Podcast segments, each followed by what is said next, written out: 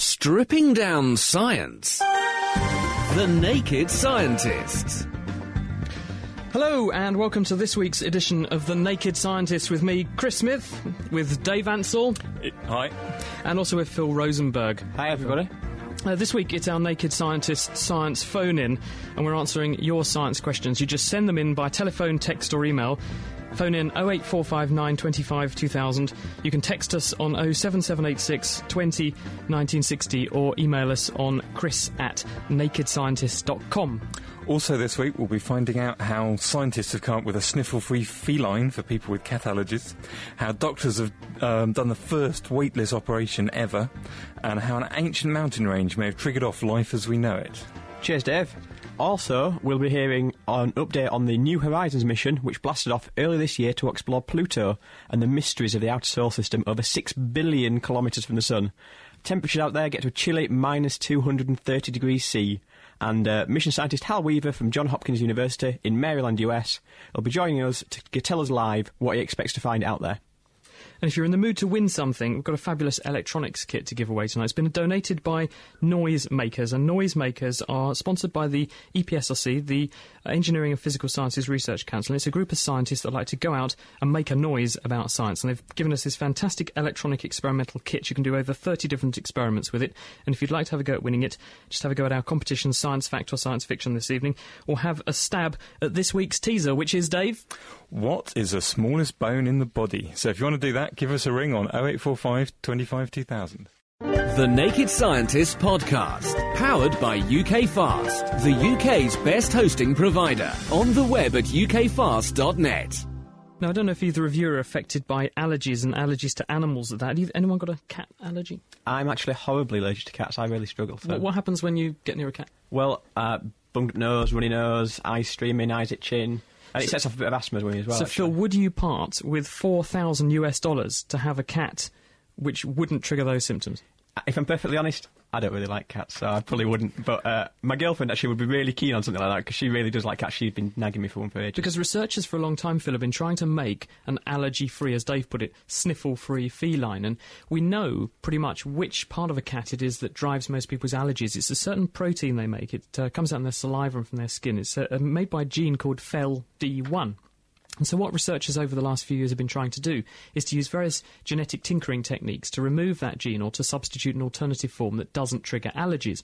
And there's one particular company in the US, and they're called Allerca, and they were trying to do precisely this to genetically tinker with a cat to make it so it wouldn't provoke allergies. And when they were doing this, they accidentally came across some naturally occurring cats which had a very different form of this protein that didn't seem to trigger allergies.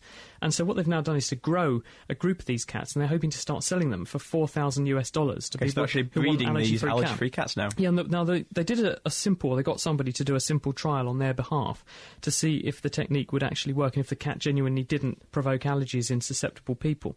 So they got 10 people who had a proven cat allergy.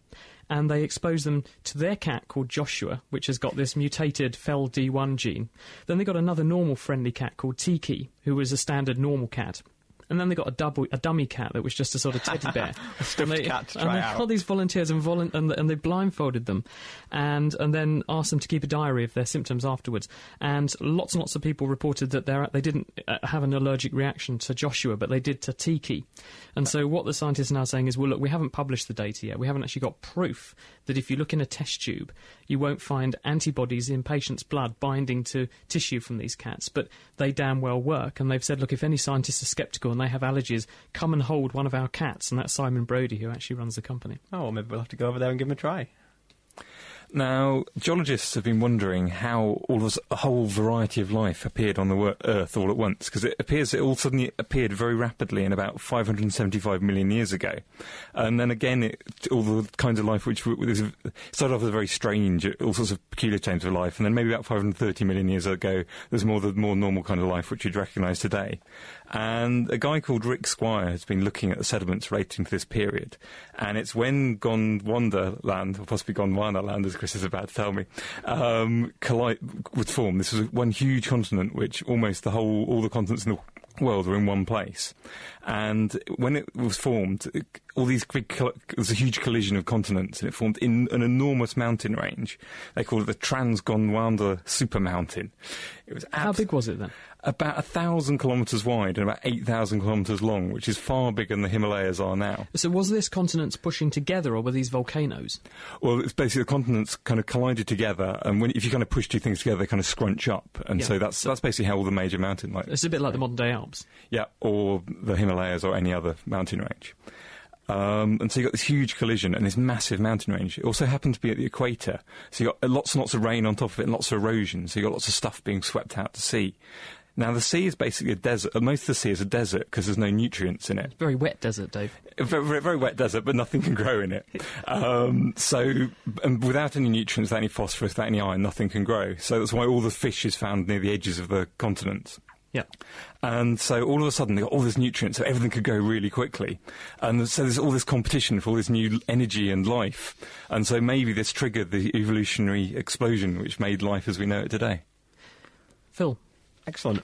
Um, right, okay, I'm going to talk to you now about doctors who have performed the first zero G operation. Now, it was actually a doctor led by France's chief surgeon, Dominique Martin, uh, and it was backed by the European Space Agency, and it aimed to prove that zero G was possible in advance of preparations to sort of send, you know, long, ex- long exploration sort of astronauts into space, uh, maybe to a moon base or something like that. Uh, now, the operation took place on a specially modified Airbus 300 plane, and it actually simulates zero G by rising and diving at the same speed as someone would fall if you dropped them out of a plane. So essentially, when they're within the plane, they feel as though they're weightless because the plane's dropping at the same speed as they are. how are. high do they start on it? Because it's called the vomit comet, isn't it? How This high is a different go? one to the vomit comment, but yeah, it's the same sort of idea. Um, they start, I mean, I'm not quite sure the altitude, but they do drop a long way. They get about 20 seconds of weightlessness every dive that they do. But- so they know, fall quite a long way as they're going, going To do that. an operation in 20 seconds, so no, that's not long to do. Well, the way they actually did it was that they it was quite a simple operation. It was to remove a benign tumour out of somebody's arm, um, and it was something they could sort of stop and start. Uh, and they actually did it in small twenty second bursts. It did about thirty goes at it, so it took them maybe ten or fifteen minutes to do the whole operation. But what's the point, Phil? Well, the idea is that they want to look at the possibility of doing this in space for astronauts in space, either in the space station or possibly on the moon. Now, the next step for this whole thing is to actually have a, a surgeon on the ground and a patient in the Airbus, and a, a small sort of robo surgeon that's remote controlled from the ground by a real surgeon. So then they can sort of see if they can actually do the operation remotely. So you can actually have a surgeon on the ground and an astronaut in space on the space station on a moon base traveling to Mars and some future mission and actually if he's got you know appendicitis suddenly breaks out you know some, like, they can have a robot there that can actually take his appendix out with a surgeon on the ground remote control What what are the constraints facing people doing surgery in, in zero G? Why is that likely to be a problem? Why is it not the same as doing an operation on Earth? Well, I mean, presumably there's certainly some interesting features can be, you know, occur with keeping the patient still. I mean, this patient actually said that um, when they went zero G, actually floated a few centimetres off the off the surgery table. Um, so it was a little bit disconcerting, but they did have a few dry runs to show him what, what you could expect beforehand. Uh, obviously, I guess there could be issues with bleeding and, and losing blood into the, the cabin and that sort of thing. And again, this was quite a simple operation with minimal bleeding, so that was all kept under control. You're listening to The Naked Scientist with Chris, Dave, and Phil. Don't forget our teaser this evening, and up for grabs is a fantastic electronic kit which has been donated by the guys at Noise, noisemakers.org.uk. We want to know what's the smallest bone in the body, and if you can tell us not just its name but where it is, then we'll give you a bonus mark. The phone number 08459 25 2000. You can email chris at nakedscientist.com or text in on 07786 20 1960. Sorry. Now, scientists have got worrying news for anyone who uses a GPS navigation system, um, because in 11, in 2011 you might find it suddenly not working.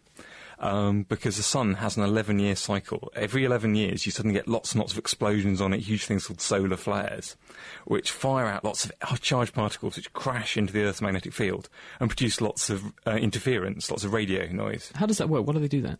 Well, basically, if you slow down something charged very quickly, it will produce a radio wave. That's actually how a radio transmitter works. It makes electrons fly up and down inside an aerial, which produces radio waves, and that's what you, that's how you can hear a radio. Now, the problem is that this radio wave, this radio noise, is actually concentrated at the same frequencies, about 1.2 to 1.6 gigahertz, as a GPS system, which is somewhat unfortunate because um, all of a sudden the signal noise is the signal is going to get about 10 times weaker. Could, could we have predicted that uh, the sun was going to do this? Presumably we could. And would we have been able to predict theoretically that when that solar radiation hit the Earth's magnetic field, it was going to make interference of that frequency? And therefore, could we have worked around this? I guess people could have predicted it um, they, because it hasn't worked. Because a guy has from Cornell University called Alessandro Cerruti actually discovered that it um, this when he was playing with the GPS system, it suddenly stopped working, um, and he correlated it with a solar flare. Um, and so you could they could have worked around it by producing basically more powerful transmitters, basically shout over all the noise.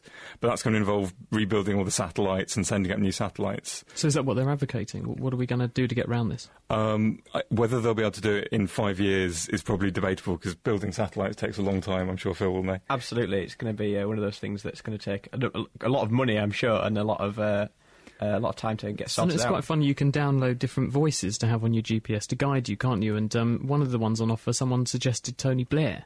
But that's a bit of a worry because no one would believe a word it said. You'd all be going wrong anyway, wouldn't you? The Naked Scientists. Supported by the Wellcome Trust. Now it's time for a bit of kitchen science.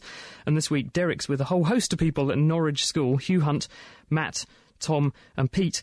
And they're waiting to find out about the science behind hurling your homework into the air. Hi, Derek. Hello there, welcome to Norwich School, where we've come today to do some very easy science experiments, which are actually, they hardly need anything, and I'm sure everyone listening to this at home can do it. So I hope you can listen up and uh, listen out for what you need to do.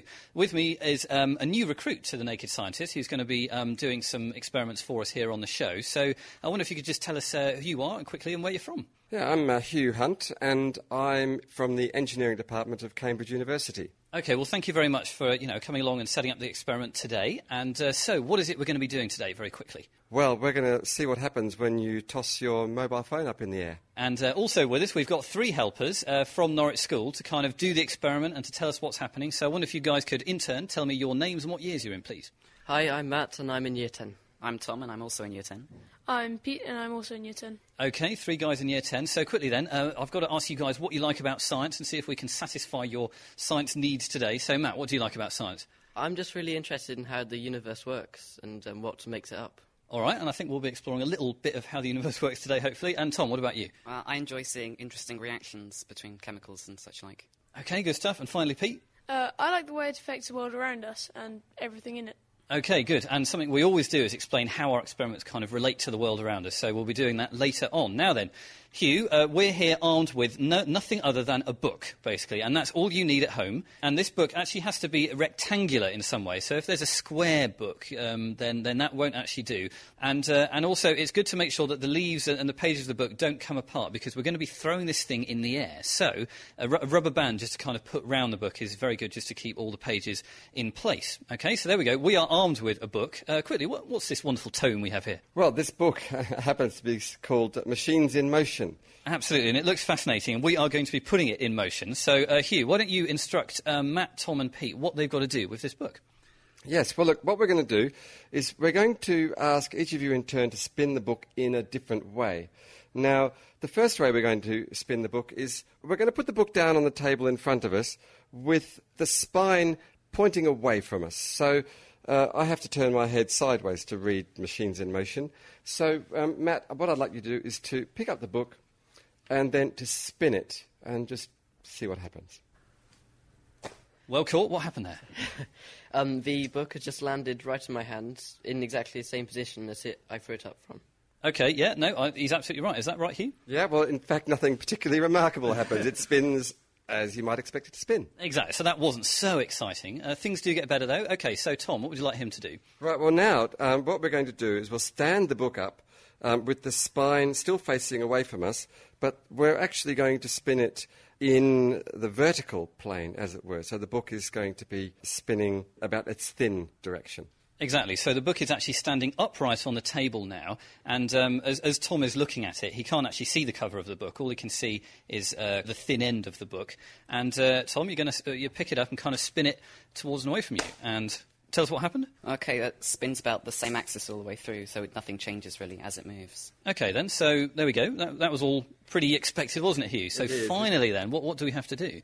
We're going to put the book on the table in exactly the way you would as if you were about to read it. And Pete's going to try and give that a toss and catch it. Okay, but we are not going to do this just yet. Pete is itching to do it because he's, uh, he's told us he's a cricket player, apparently, so uh, he knows what he's doing when he's catching stuff. But we are asking you guys at home to do this first and tell us what happens. So, if you get the right result, then you can win a prize from us too. So, the number is 08459 25 2000, and uh, you can also email chris at thenakedscientist.com. Now, before we go back to the studio, I'd just like to ask Pete what he thinks is going to happen uh, when he throws that book up. What do you think is going to happen there? Um, I think it's either going to spin fairly evenly, as in the previous two experiments, or it's going to spin fairly unevenly, um, as the weight isn't evenly distributed throughout the book. Sounds good, although I think he's covered most bases there. I think one of those probably will be correct, but we're going to find out which. So there we go. Anyway, um, we're already here at Norwich School, so we'll be coming back later in the show uh, to find out what happens. So until then, uh, it's back to the studio. Thanks very much, Derek, and there'll be more from that uh, later on. And just in case you missed how to do it, all you need to get hold of is a, is a rectangular book. It needs to be hardback, really. Put an elastic band round it, hold it on the bottom two corners as though you're about to read the title, throw it up in the air, make it spin, and then watch what happens as you catch it. What happens if you think uh, you've done this correctly? Phone in now on 08459 25 2000, or you can email chris at nakedscientist.com or text in on 07786 20 1960. Also, for anyone who wants to have a go at, our, go at our teaser tonight, the question is what is the smallest bone in the body? And also try and guess where it is. Uh, the number to call in, if you've got the answer, is 08459 25 2000. And so far, Ben in Mildenhall, Rowena in Malden, Lorraine in Papworth, and Betty in Northants have all got it right. So well done, you. Okay, I've got a question here uh, which is coming from D. Shard, who says. Can you please tell me how to stop my body making mucus? I have dysfunctional eustachian tubes for seven months, and although they're sometimes on the point of clearing, then along comes more mucus and the whole thing starts again. I've been prescribed some nasal spray, but it's really depressing uh, not being able to hear people talking to me clearly. But why do we need mucus in the first place, Dave? Well, it's very important for you, especially in your lungs. Um, we've got a, we did an experiment with this on TV a while ago. Basically, what it does is it catches all the dust and stuff. So when you breathe in, if you didn't have any mucus, it would get all the tiny bits of dust into your deep into your lungs. They can do all sorts of damage, especially if they're toxic. And so the mucus is just being sticky. It tends to just catch them, and then you bring it up again as phlegm, or it runs out of your nose, and it takes out away all the poisonous, nasty stuff, basically. So I guess that the reason that this person's got chronically mucousy airways is probably because of some kind of allergy. We were talking about allergies earlier. It could be an allergy. It could also be some kind of uh, other inflammatory process going on.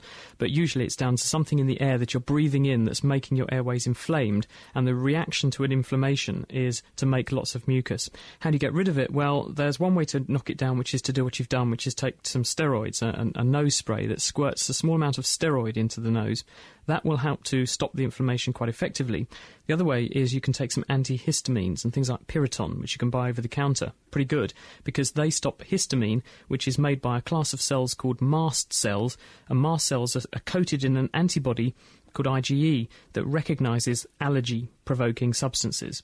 And when the allergy bi- when the allergy provoking substance binds onto the antibody, the IgE on the mast cell, it tells the mast cell pump out this histamine, which is the inflammatory substance that makes you then have sticky eyes, itchy eyes, runny nose, and blocked up nose. So if you take some antihistamines, you can block the action of the histamine before it actually has a chance to get going. That's actually exactly what I do for my cat allergy, so there we go. Is it? Okay, well, look, here, here's Andrew. Uh, he's on the line in Essex. Hi, Andrew.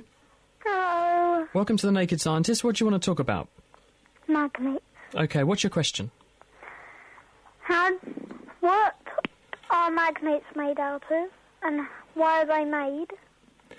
Well, magnets are very useful things. I mean, a, but you've probably seen them. You've stuck. You can stick things to fridges with them, um, and they're they're very important in things like CD um, hard disk drives in your compu- computer. They're used all over the place. They even make levitating trains with them. They've got a levitating train in um, in China now, which um, works like this, going between Shanghai and Shanghai Airport. Didn't we have one in this country that broke down? Yeah, there've been Um, various people have built them in various places, and very few of them have actually they've been too expensive to build. But anyway, how you make a magnet? Um, basically, inside something like iron, there's lots and lots of little tiny, all the little atoms are actually magnets themselves. Uh, But to start off with, they're all pointing in different directions. It's like if you throw a big, big bucket of magnets in a big, ma- if you had lots of magnets in a big bucket, they'll all be pointing in different directions. And so, what you need to do to make it what you'd see as a magnet, so see, so that some of the magnetism can get out, is you need to line up all those magnets. The way you do it is you heat up the material, which lets the, all the magnets start to move around. Um, if you get it above with with iron or about sort of three or four hundred degrees centigrade, maybe five or six, um, you heat it up, then you put a big magnetic field on it with maybe some ele- electric, some wires and some coils. Um, this big magnetic field causes all the little magnets to line up, like you may have seen compasses do in a magnetic field. And if you cool it down in that magnetic field, they'll all be lined up, and you'll have what you think of as a magnet. But David, what about um, other substances? Because it's not just iron that's magnetic, is it? Um, of the elements, it's iron, nickel, and cobalt, but you can get all sorts of strange um, alloys of things which can produce stronger magnets. Because to make a very, very strong magnet, you need something which will, st- once you've aligned all of the little tiny magnets, they need to stay there. And it's very difficult to m- make a very, very strong magnet and, and make them stay there because they all want to line up and point towards each other again. Why can't I say magnetise my gold wedding ring? Um, only iron, nickel, and cobalt will produce very strong magnets, whereby actually the little magnets tend to like lining up next to each other, all in the same direction. With things like um, gold, I think possibly gold's paramagnetic, they will line up if you apply a magnetic field, but they won't line up of their own accord, so it's much, much weaker. Does that help you out, Andrew? Yeah. Have you got a magnet? Yeah. Have you ever made an electromagnet? No. That's quite exciting. If you can get a big bolt or something made of iron, get a piece of wire and wrap it round and round and round and round and round and round and round, round lots and lots and lots of times, and then connect a battery to each end of the wire, you'll find that you've made a magnet because when the current passes through the wire, then it induces the magnetic effect that Dave was talking about in the iron of the bolt, and you make a new magnet. How's that? Alright. Be careful, it can get very hot though if you're not careful. It can do. Now, do you want a quick go at the quiz, Andrew? Yeah. Okay, here we go then. The Big Bang, which uh, gave birth to our universe, occurred 15 billion years ago. Is that science fact or science fiction? What do you think? Science fact. That's absolutely true. If you actually look at the universe, you can actually wind back the clock looking at all the different galaxies out there, and we found that the universe is about 14 or 15 billion years old. Oh, well done, one out of one. Brilliant. Very hard question coming up, though. The average human contains about 1 million red blood cells. Do you think that's fact or fiction? Fact. I'm afraid not. It's far, far more than that. You get about three, um, 30 million million red blood cells inside your body, uh, all carrying oxygen around your body. But Andrew, it was a brilliant question, so I'll tell you what I'll do. I'll give you a special copy signed by me of my book Naked Science for being such a great guest. So thanks for joining us on The Naked Scientist, one out of two, and you're in the hat and in the lead at the moment. Right, let's have a quick chat to Connor. Hi, Connor. Oh, hello. Thanks for joining us on the show. What uh, would you like to talk about? Yes, uh, could you tell me if the ozone hole is now getting smaller since CFCs have been banned? Ah, well, it's not actually got any smaller yet, but it's stopped getting any bigger. Oh. Which I kind of amounts to the same thing because, of course, what, what we see is a lag between the CFCs, the chlorofluorocarbons, which are implicated in causing the ozone hole, going into the atmosphere.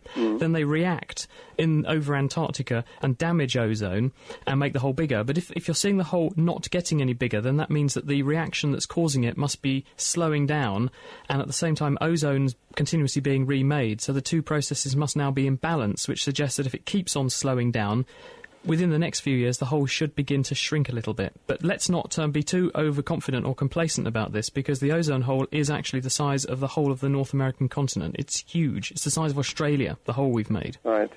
But, um, have all CFCs been banned, do you know? Well, people have made a profound effort to try to stop doing this, but the thing is, there are still some which are in use which we can't really find an alternative for. If you go and have an operation in hospital, for example, a general anaesthetic often involves using CFCs, and these these not just to to make them actually volatilise. The actual anaesthetic agent is itself a kind of CFC. It's a, an organic molecule, so a hydrocarbon type molecule, but with lots of these chlorines or fluorines linked onto it, and they work very well as general anaesthetics, but unfortunately they're not too good when you mix them with ozone. Oh, so we should stay healthy then. Well, you might stay sleepy the more, more of them we make, but no. Um, on the whole, the Montreal Treaty, Montreal Treaty in the late 80s, I think 1986, said that we shouldn't be using these things anymore. Uh, certainly not in the volumes that we were, and they started to find s- safer and cheaper substitutes. And and as a result, we've stopped pumping them into the air. But the problem is they're very long-lived, which means that once they're in the atmosphere, they eventually make their way down to the South Pole, and that's because the the Antarctic circulation, the air over Antarctica, uh, works a bit like a giant whirlpool, and it sucks in contents and constituents of the atmosphere and concentrates them there over winter time. So when the sun starts, starts shining in the springtime over Antarctica, which is coming up soon, uh, then what's actually going to happen is that you get a, a, a reaction involving light and the fluorocarbons, and they then start to break down the ozone. And so all the time we're going to see a bit of a lag. So perhaps 50 years from now we might see the whole getting better. Oh, right. Okay. Quick go at the quiz. Yes, please, yeah. Uh, it takes about eight minutes for radio waves to travel from Earth to Jupiter. Do you think that's science fact or science fiction? Uh, fiction. I think is it to the sun? It's eight minutes.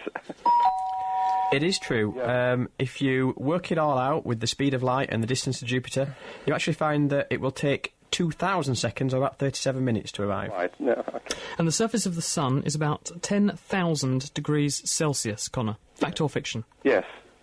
Uh, oh, I'm afraid it's not. The actual surface of the sun is only about 6,000 degrees centigrade. all right. People- Only, only. thanks for thanks for joining us on the show, Connor. It's great to have your company. Bye bye. The Naked Scientists, Chris, Phil, and Dave.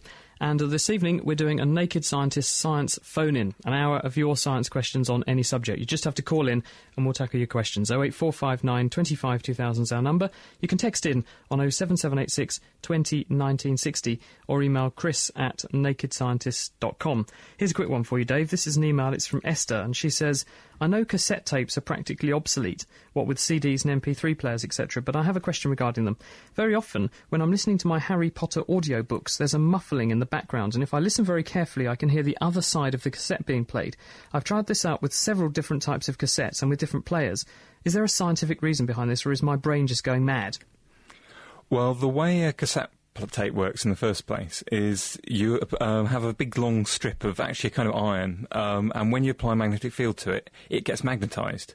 Um, and that's how you record things onto it, and you get a varying magnetization, and then you hear, then you turn that into sound vibrations, and you hear that as sound. Now, the way that a double-sided cassette tape works is when it's one way up, it reads the um, information off the bottom of the cassette, and then when you turn it over, it'll read it off the top of the cassette. So you get two strips, one at the top and one at the bottom, with different information on it.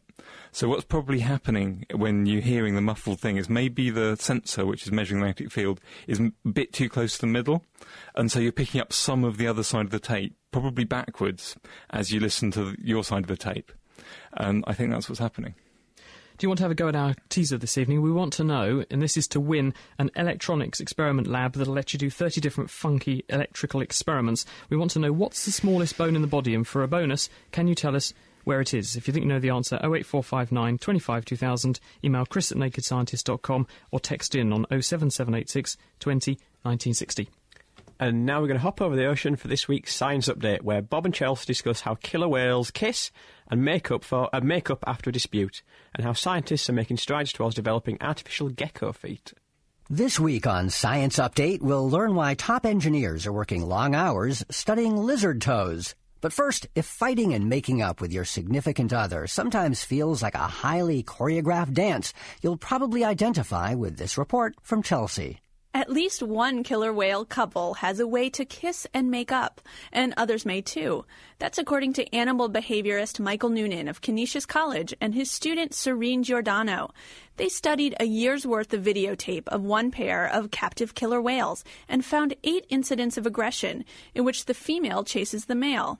After a cooling off period, Noonan says the killer whales then begin to swim along side by side in a behavior called echelon swimming. So their eye patches match and their tail strokes stroke in synchrony. So they're swimming in almost it almost looks like a dance. It looks like an almost looks like an underwater dance. It's beautiful to watch. He says echelon swimming is a common behavior among other captive and wild killer whales, and scientists believe it reinforces bonds between animals.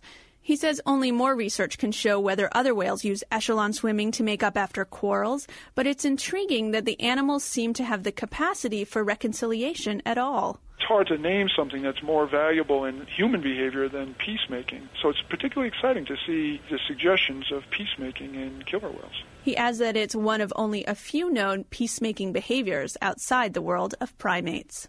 Thanks, Chelsea. Well, here in the States, a cartoon gecko is a well-known spokes animal for a car insurance company. But selling insurance isn't their only trick. Geckos are also marvels of engineering.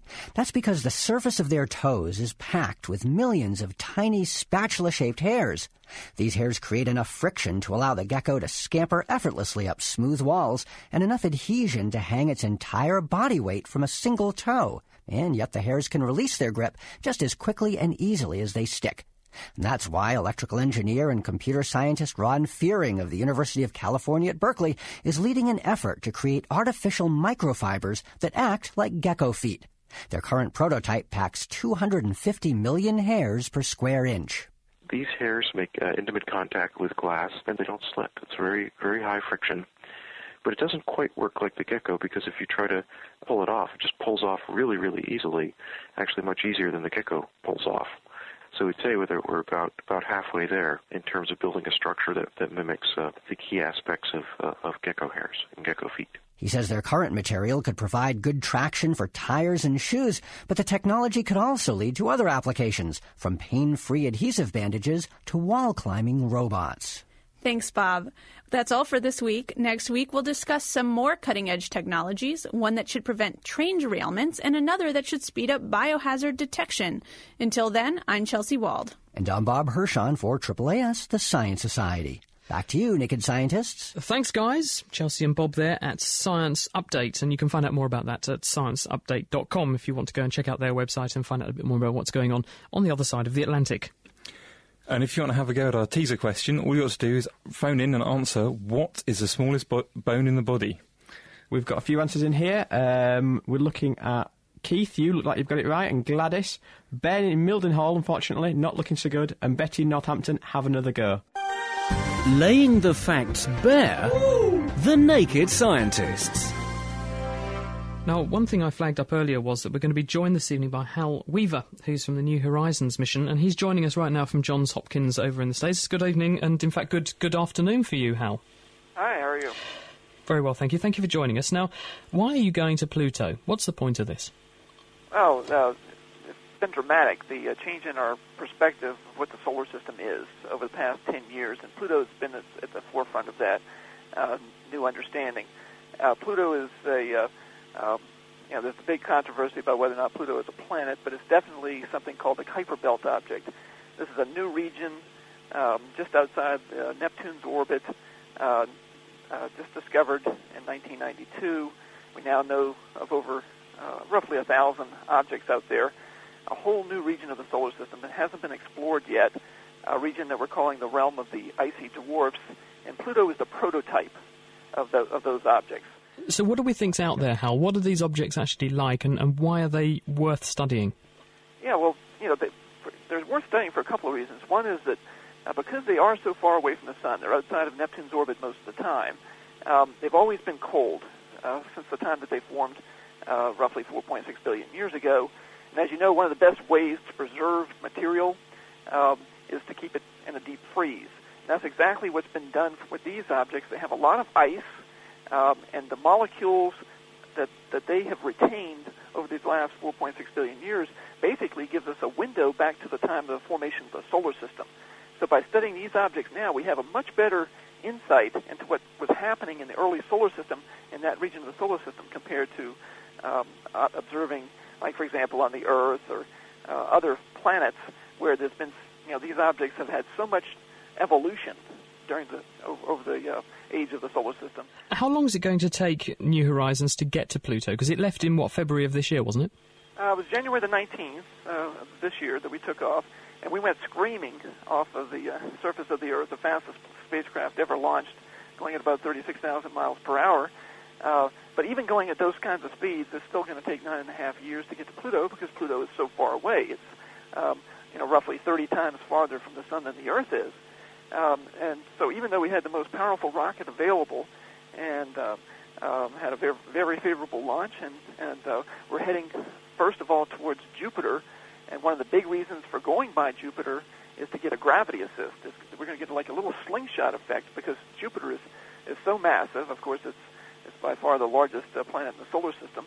Uh, it has a mass of about 320 times the mass of the Earth. Uh, the most important objective of our of our Jupiter encounter is to uh, hit a little keyhole in space, a little spot near Jupiter that will pro- that will propel us on towards Pluto and cut about three to five years off of our travel time. It increases our speed by about 20 percent. Um, but still, it is going to take uh, uh, you know about about uh, nine and a half years to get to Pluto. We'll but we know now that we'll arrive there on July the 14th of 2014. How do you actually know that the probe's going to A, survive the journey and B, be able to operate under those extremes of temperature? Because it must be about, what, minus 200 degrees Celsius out there near Pluto. How's it going to operate? Yeah, that's exactly right. There's very harsh conditions out there. Um, but our spacecraft will actually be nice and toasty because uh, we have, it's almost like a, like a uh, thermos bottle. Uh, we have this, this multi-layer insulation wrapped around the entire spacecraft and just from the heat generated by the electronics, um, we, we uh, generate enough heat to keep all of the instruments, the, the spacecraft body and the telescopes and so forth, at roughly room temperature, even when they're out at Pluto. So, uh, you know, from, for, for, some, for most of these instruments. So, what sort of science you, will you be doing when you're out Pluto? In what way will you be interrogating that bit of the solar system with the, with the probe? Yeah, there's basically there's just some very basic uh, questions that we want to address um, that are just too hard to do remotely. You know, because we are so far away from Pluto. Uh, we first of all, we just want to see what, what does it look like in detail. Even you know, Hubble Space Telescope, the most fantastic observatory available to us here on Earth, uh, can barely resolve Pluto. You know, it's, it's it's done some magnificent imaging of Pluto, but even with Hubble, it just looks like a bunch of, you know, maybe 10 pixels across, something like that. You can't really, all you can tell is that there are some very bright regions, some very dark regions, but it's very hard to tell exactly what's going on. You know, why are these regions bright? Why are they dark? Um, and to get any kind of detail whatsoever. We'll do thousands of times better than that by flying a spacecraft by. And when you're out there, how long will it take a message or any of this data that you're collecting to get back to Earth each time? Yeah, it's amazing. Uh, I heard that little little uh, um, spot you had on a few minutes ago about how long it takes to, to go from Jupiter. Well, from Pluto, you turn on a flashlight at Pluto, it takes four and a half hours for the light to reach reach the Earth. Um, you know, so the round trip light time is about nine hours. So it's a long old time. Once you've got to Pluto, will you carry on and, and actually go beyond the orbit of Pluto and keep exploring? Well, that's exactly right. That's what we're hoping to do is not to stop at Pluto, but to continue plunge. The spacecraft will continue to plunge deeper into this region called the Kuiper Belt, and uh, as long as everything is still working, then uh, we have a very good chance. Uh, you know, we estimate on the order of 95% probability that we'll be able to encounter uh, another small Kuiper Belt object, at least one and maybe two. But you know, even you know, with Pluto, the funny thing is, we just discovered uh, about a year and a half ago uh, two more satellites that Pluto has. Besides Charon, the one that was discovered in 1978, we have two more little satellites. We have our own little mini solar system out at Pluto. So uh, effectively, we have four Kuiper Belt objects uh, to look at for the price of one uh, by, by going by Pluto, and that is the prototype of these Kuiper Belt objects. But we, in fact, do hope to, you know, you get you get the, you know, the, the neat thing is that we have uh, sort of one of the largest members of that class, and the, the smallest satellites in that system are among the smaller objects in that class. And then plus, we hope to to encounter at least one or more uh, of the small small Kuiper Belt objects to see whether or not they're, you know, like like the uh, objects in the Pluto system are very different. Thanks very much, Hal.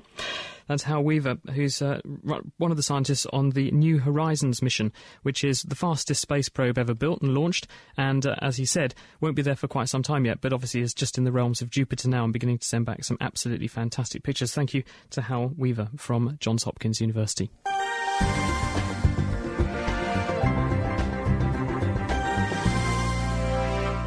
Fiona's on the line. Hello, Fiona. Hello. Thank you for joining us on The Naked Scientist. What would you like to talk about? Okay. I'd just like to ask the question why is blood the colour red? Why is it red?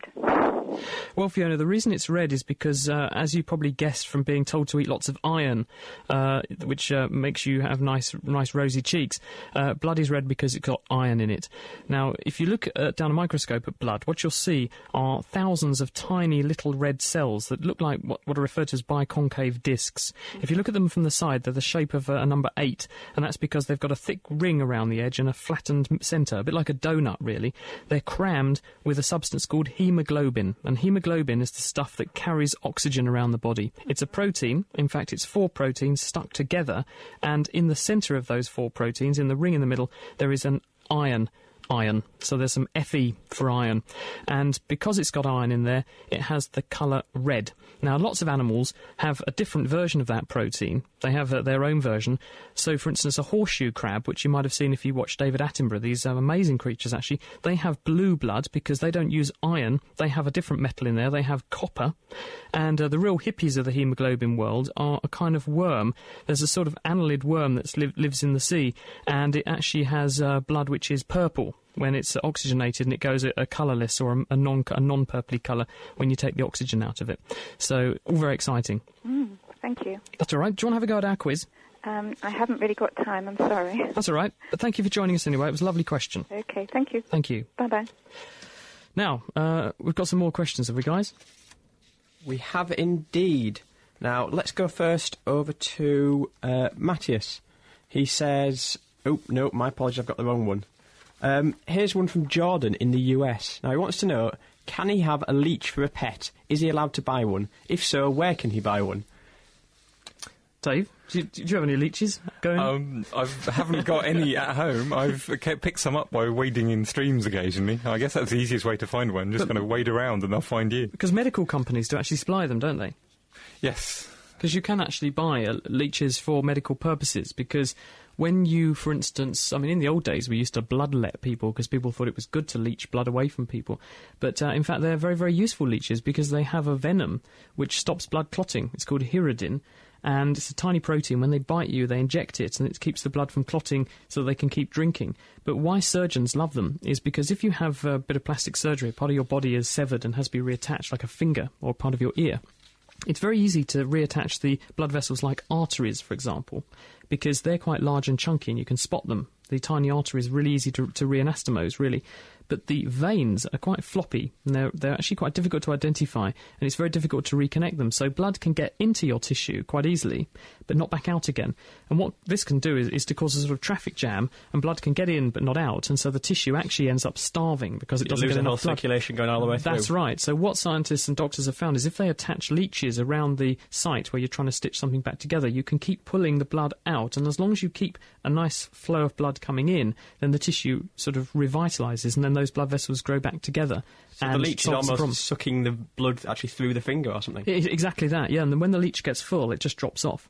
And there are companies, there's a company in North Wales that will supply medicinal ye- leeches, but usually they're used by doctors rather than just members of the general public. But um, as Dave says, you just get them from streams and streams and ponds. I've found them in streams and ponds locally. I haven't, I haven't tried attaching them to myself yet. It'd be quite interesting, wouldn't it? Try that. I guess there's a limit to how many you want, to how big a part of the body you can use like this because you'd run out of blood fairly quickly. Now, here's another question for you, Chris. Um, here's one from Kane Cock, um, and he says, "Hi, Chris. Uh, is it poss- is is it true that some of our senses degenerate and some are more susceptible to damage than others? Um, we see kids wearing glasses and we don't need he- hearing aids until the point we're really old. What's going on?" Um, I think with, with glasses, there's definitely an environmental effect there, isn't there? Because if you spend all your life studying, then you're much more likely to end up with short sightedness. I mean, I noticed that me and Phil have both got glasses on today, Absolutely. but in Singapore, where there's a very strong emphasis on education from a very early age, and lots of people spend a lot of time studying, the rates of short sightedness have gone through the roof. And there's a lot to be said for people going out on the sports field and learning to focus their vision in the distance. Because I think when you're young and your body is developing and growing, then if you do a lot of close work, you don't develop the capacity necessarily, if you're prone to developing short sight, to, to, to see well into the distance. You tend to accommodate much, much more closely. So I think there's a lot to be said for actually doing a lot of distance work. But in terms of actually degeneration, just because you need glasses, it doesn't mean that your eyes are actually degenerating. It just means they're not working as effectively as they could. But if you put glasses on, they still give you crystal clear vision. Going deaf, on the other hand, there's actually a problem with the part of the ear that turns sound waves into electrical signals. And that's because over time, the tiny nerve cells that do that job get damaged by loud noises. They also get damaged by the effects of aging and the effects by, of damaging c- chemicals in the bloodstream. And once they're lost, then you can't actually replace them. And that's why you do develop progressive deafness. Does you ever lose your sense of touch with age or with time? People do report that they get slightly less acute touch, but not in quite the same way and quite the same dramatic way as if you were to work in a very loud environment, such as if you play woodwind in the orchestra and you've got the trumpet playing right behind you in your ears, or you work in, in the old days in a mill where it was very, very loud, and chronic exposure to very loud sounds is known to damage hearing. I have heard of a case where someone actually had their ta- lost their taste uh, with age, and actually the, this poor, poor gentleman actually died because he actually ate, accidentally ate a daffodil bulb instead of an onion. And dear. daffodil bulbs are actually quite poisonous, so make sure you don't do that at home. Well, daffodils have actually got a stuff in them called galantamine, which is uh, one of the drugs which is being trialled as an anti-Alzheimer's agent because it uh, can push up the level of a nerve signalling compound called acetylcholine in the brain that's lost in people who have Alzheimer's. Here's a question for you two. Look, um, this is from Clementine in Cambridge, and she says, "Who would win a fight between a hippo and a polar bear?" Well, I think that polar bears are a lot faster than hippos, so I think that element of uh, nimbleness would, would give it a big advantage. Although I guess if they got close enough, a hippo is a really vicious animal. I think more people are uh, killed by hippos in Africa than they are by lions and tigers and actual carnivores. Now, if you're at all arachnophobic, in other words, you hate spiders, cover your ears because Adam Summers is from the University of California in Irvine in the US, and he's got a very sticky story for us about big spiders or tarantulas. We've found that tarantula spiders, at least one species of them, produces silk with their toes. So they actually are producing the same sort of silk that spiders produce to make webs, except that instead of producing it out of their spinnerets, which are on the back end of the animal, what's called the opisthosoma, or the abdomen, they're producing it out of those eight little legs that are up on the front end. And of course, they're tarantula spiders, so there's nothing really little about them. But why would they want to do that? Why do they need the silk to come out of their feet? Tarantula spiders are terrestrial. They run around on the ground, and we suspect that this silk is used to increase both friction and adhesion with their toes. Spiders have a really well known dry adhesive system that's quite similar to the gecko toe, but that doesn't always work, and so having some sticky silk that comes out can give them a little more traction. And remember, these are great big spiders, and they don't have a very well armored exoskeleton. So if they fall, they're in real trouble. So that the theory would be that they first of all glue themselves to a surface, and then as they move along, they're, they're laying down a line that can essentially be a, a, a prevention to stop them falling. Well, no, not quite. So what you've just done is given a very nice description of what's called dragline silk. And most true spiders will lay down a dragline. Every step they take, they glue down a little bit of silk behind them, and if you knock them off a table or something, they'll just hang by this thread. That's not what's going on here. These threads are unbelievably short. It was only through basically happenstance that we managed to visualize them at all. They are on the order of one or two millimeters long coming out of the foot. And so they're really only visible if you're looking at the footprint that's been left behind in the event that the spider skids its foot a little bit. Is that what you did to see them? Well, we, we had a very lucky thing happen. One of the authors on the paper was in charge of getting spiders to walk on glass, and we were then going to look at the footprints. And one day he sort of took a longer break than usual and left the spiders on a tilted piece of glass. And when he came back, these spiders, which don't like to climb on tilted glass, and so they sort of freeze and don't move, the spider had slipped backwards. And as it slipped backwards, you could actually see this little bit of silk at the end of each foot. And once we'd seen that silk, we knew how to get it and how to visualize it, and so we were able to see it when they were walking normally and able to put it under the uh, scanning electron microscope and visualize exactly what the fibers themselves looked like, as well as subject them to some chemical tests and sort of see that they are just as difficult to dissolve as regular spider silk. So, what came first? Actually, the ability to spin silk from the abdomen or the ability to spin silk from the feet from an evolutionary point of view? Therein lies the really interesting question. And Cheryl Hayashi, who's uh, at the University of California at Riverside and is a co author on this paper, she uses genetic techniques to try to understand which of two scenarios happened. The spinnerets, which make silk in all spiders, are thought to be vestigial limbs. Did those limbs have silk because all arthropod limbs have silk? Or did the limbs gain the ability to produce silk because the hardware for producing it was already in the genome and it was being expressed in the spinnerets? That was UC Irvine's Adam Summers describing the discovery of tarantula spiders making silk from the tips of their toes. And there are more interesting stories like that every week on Nature's podcast, which is freely available from nature.com forward slash nature forward slash podcast. Sorting out the sparks from the quarks. The Naked Scientists. For more information, get online at nakedscientists.com. is The Naked Scientist with Dave, Phil, and Chris, and we're taking your science questions this evening. But also, it's your opportunity to win yourself a fantastic electronic project kit from Noisemakers. The, uh, they're the guys that uh, are a bunch of scientists that want to get science out there for the general public, and you can find out more about them at noisemakers.org.uk. To win that, all you've got to do is answer a simple question What is the smallest bone in the human body? And for a bonus, whereabouts is it? Now, we asked you this evening if you could tell us uh, on kitchen science what would happen if you got a rectangular book like a hardback with an elastic band around it, held it on the bottom two corners as though you were going to read the title, and then threw it up in the air to make it spin, and then what happens as you caught it? Well, Amy's had a go and she joins us now. Hello, Amy. Hi. What happened when you did it? Well, I threw it into the air and it sort of flipped over in the air and it was like spinning on its spine axis. Mm, very interesting. Should we find out if you're right? Yeah. You stay there. Let's go back to Derek, who's uh, at the school in Norwich, and we'll find out if you're right. Derek. Hello there. Welcome back to Norwich School, where we've got the, the book right in front of us called Machines in Motion, which is very soon going to be thrown in the air by Pete. Uh, Matt and Tom are also standing by, ready to kind of observe what happens to the book.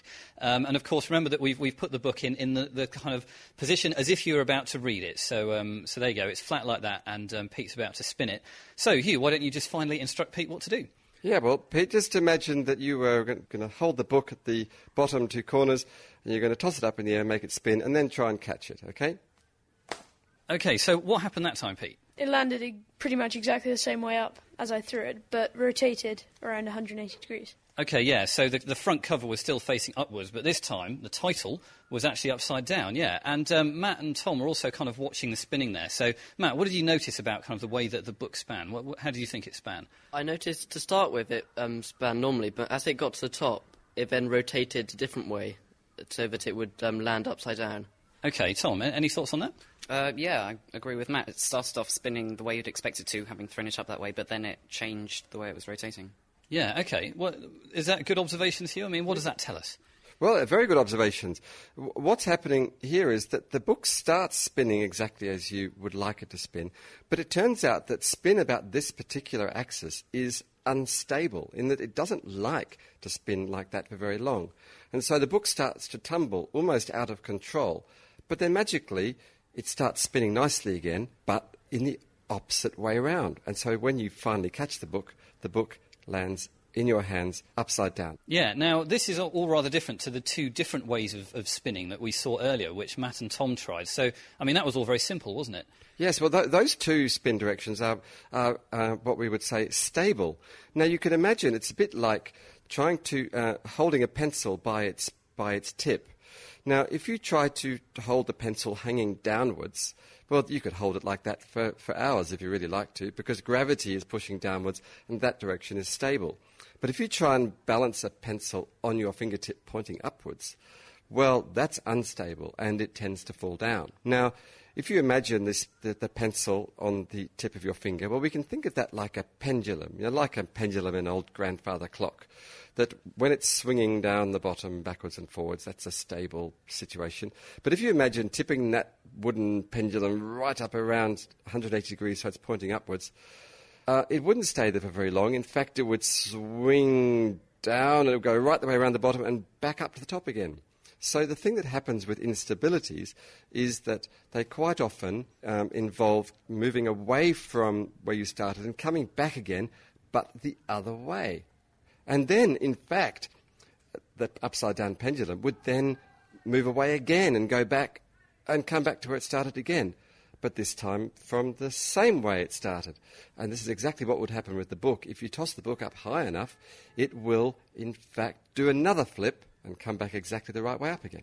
Okay, now of course this doesn't just work for books. We were earlier talking about, you know, when you throw your mobile phone in the air, um, you know, we're going to find out what happens. So this is, I suppose, exactly what happens because it's the same sort of shape, isn't it? Exactly right. And um, the reason we didn't start off doing it with a mobile phone is that perhaps uh, uh, you at home might not have been quite too keen to try it. But now that you've seen it happen, I think you will find it's irresistible as you're walking down the street just not to toss your mobile phone up, and when you catch it, it comes back in your hand upside down. Now we're going to have started a craze across the eastern region, aren't we? But also, I mean, is it do um, finally do kind of human beings, you know, living things, do they ever kind of experience these these kind of tumbling forces when they spin?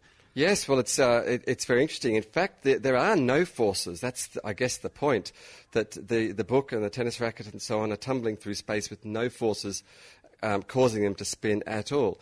And a cat which falls out of a tree, it manages to use the same kinds of principles to move itself around. Okay, well, there we go. Thank you very much to Hugh Hunt for that explanation, and uh, also to all of you, and uh, to Norwich School. And we'll be back again next week with more science that you can do at home, hopefully.